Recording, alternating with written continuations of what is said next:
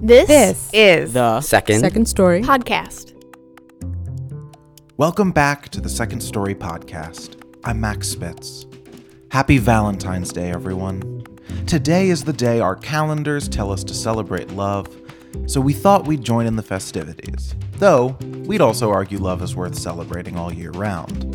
This week's teller, Martinique Hallerduff, brings us a story of firsts first kiss, first love, and first parental disapproval due to questionable hygiene habits. Recorded live at Pub 626 in Chicago in December 2019, Second Story is proud to present the abandoned bus we call Doo Doo.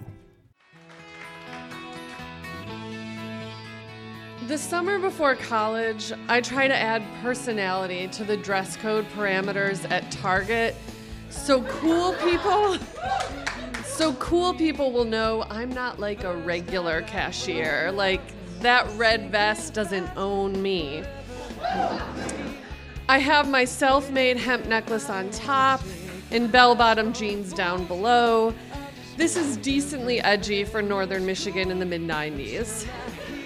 I was also a day camp counselor, and my style had to go from playground to checkout lane, which is why I had my Target issued red vest on over my camp t shirt the first time I saw her. My cashier's light signals my readiness to scan when I look up.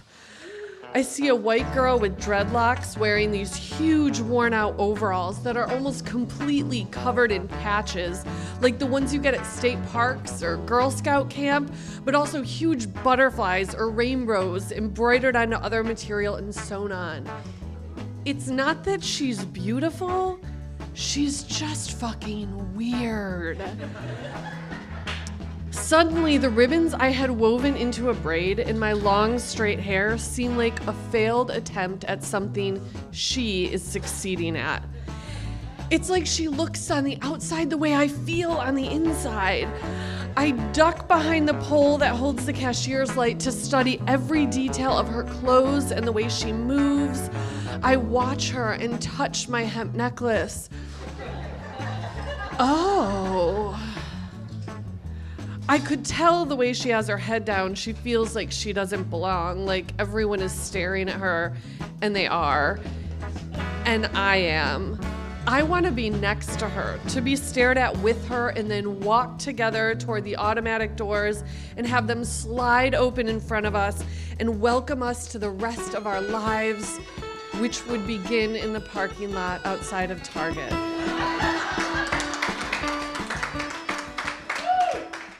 Later the same week, I'm sitting on my front porch and I swear I see her go into my next door neighbor's house.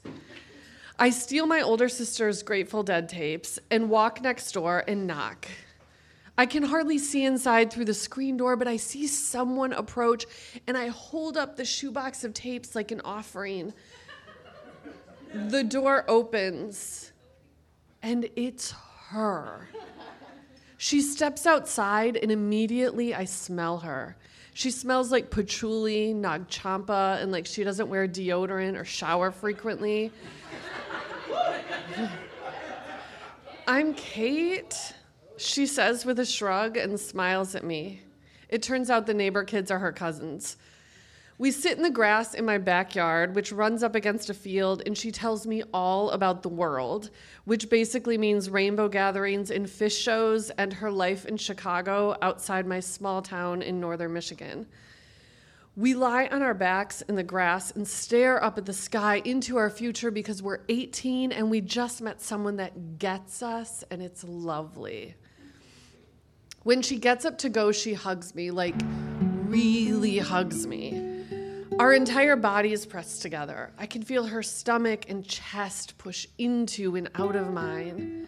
Her smell is concentrated around her neck, and she smells so good. I have never been this close to someone, ever. I tentatively squeeze her, and she tightens her arms around me like a go ahead to sigh completely into that hug. She leaves, and all I want is more. Kate moves from Chicago to Traverse City, to the other side of the field and down a hill. She makes me a shirt like hers that ties with green ribbons. It turns out she is the second vegetarian I have ever met. and we spend all summer together cutting through the field to get to each other's houses. One day that summer, we're driving around outside of town and discover an abandoned school bus just sitting in an open field. Its old white and green paint is chipped like it's been there forever. Kate's eyes light up. She calls me the nickname she gave me. Neek, let's just go look at it. I pull over. She makes a run for the bus, and I follow her lead. We don't go inside that first time, but we do give it a name doo doo. Which might sound strange, but we had just watched a Senegalese drummer perform at the community college named Doudou N'Diaye Rose, and we were obsessed with him. We begin a ritual of visiting Dudu multiple times per week, hanging out for hours inside or just stopping by to take a picture with our analog cameras. We swear to never tell anyone about Dudu. I leave for school and become much cooler those first few months. I see Phish and Rusted Root in concert. I make my own dresses, embroider nature scenes onto them, and send Kate pictures of me wearing them with my letters. I see Bob Dylan too, just me and my dad, which makes me feel like the hippie version of old money. I get a job as a barista and I make friends with an actual lesbian called Blue who introduces me to Patti Smith and Ani DiFranco. And in talking to Blue one day, I realize I like like Kate. In November, I'm home for Thanksgiving break and we have a whole week and two weekends together. My parents are going downstate to, vi- to pick up my sister at college in Kalamazoo and agree to take Kate and me with them. We are going to have an adventure. We're going to get out of this small town together and go to Kalamazoo, a real city. Practically a cultural mecca compared to Traverse City. In Kalamazoo, there are whole houses where kids our age live together and have couches on their porch. I know because I visited my sister at college. But best of all, Kate has friends there and she wants me to meet them. She wants them to meet me. We're gonna stay overnight with our friends, probably just crash on a floor with blankets like real travelers, and we'll be wrapped around each other and it will be perfect. We look forward to it all week. This trip is also a preview of the rest of our lives where we'll live on the road, go to shows and festivals in our own van, and share everything we have. We are fully capable of previewing this whole thing from the back seat of my parents' minivan. the night before, Kate and I are in the basement of my parents' house. We're eating bagel chips with whipped cream cheese and hatching plans. We're nestled into the big old brown pull-out couch. I sit with my back against the arm of the couch and my feet tucked under her legs. Kate asked to check on my developing dreadlocks. This is one of my favorite things.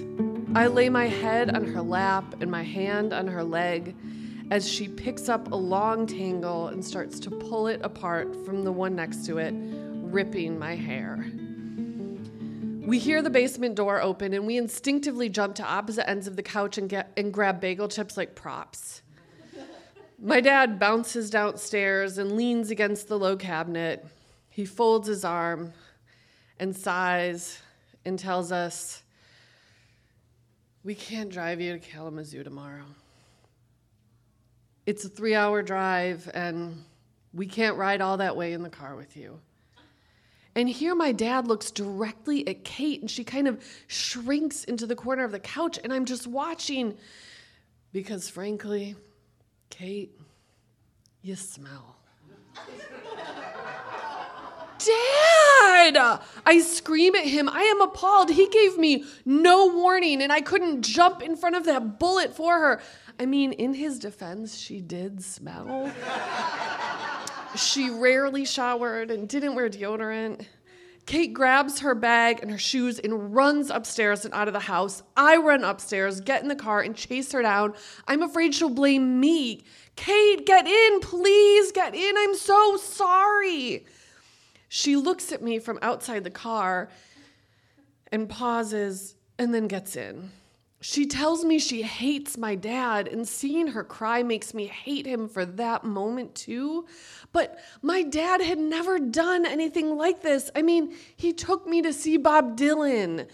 He had always been the cool dad, and now he had embarrassed Kate, thwarted our adventure, interrupted our intimate dreadlock maintenance time, and derailed the possibility of her loving me. Luckily, by Christmas break, things are better. Our letters back and forth had grown even more intimate than before, partly because we had more inside jokes. Doodoo becomes this proxy where Kate sends me melodramatic love poems to Doodoo, and I write love letters to Doodoo and send them to her. We visit our bus as soon as I'm home and take winter pictures with snow falling on the three of us. Kate comes over to my house a few days into Christmas break. We're lying on our backs on my twin bed listening to music.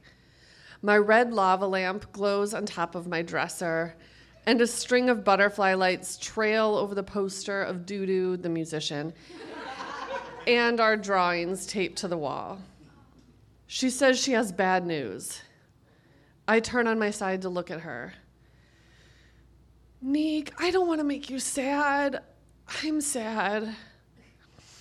After Christmas, I have to move in with my dad. He lives in Maryland, but I don't want to leave you. We stare at the ceiling and glance at each other. She asks, What are you thinking? I was thinking of this poem I wrote. Do you want to hear it? I read her a thinly veiled teenage love poem that starts Words I hardly mean escape, and I wonder what she'd do if she knew the words I'd never freed.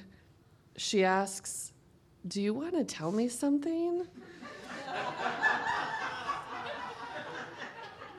yes, but I don't know if I should burden you with knowing.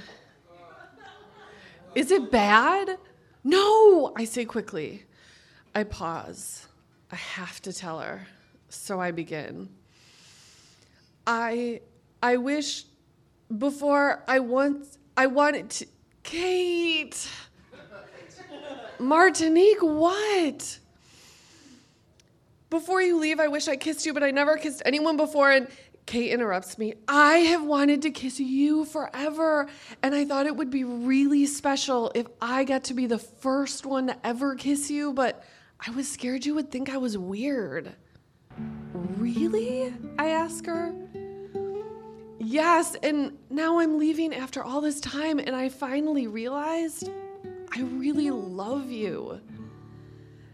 Kate, I love you. And so she kisses me. And she says, I hope it was an okay first kiss. I pause. Yeah, but we could do it again. And we do.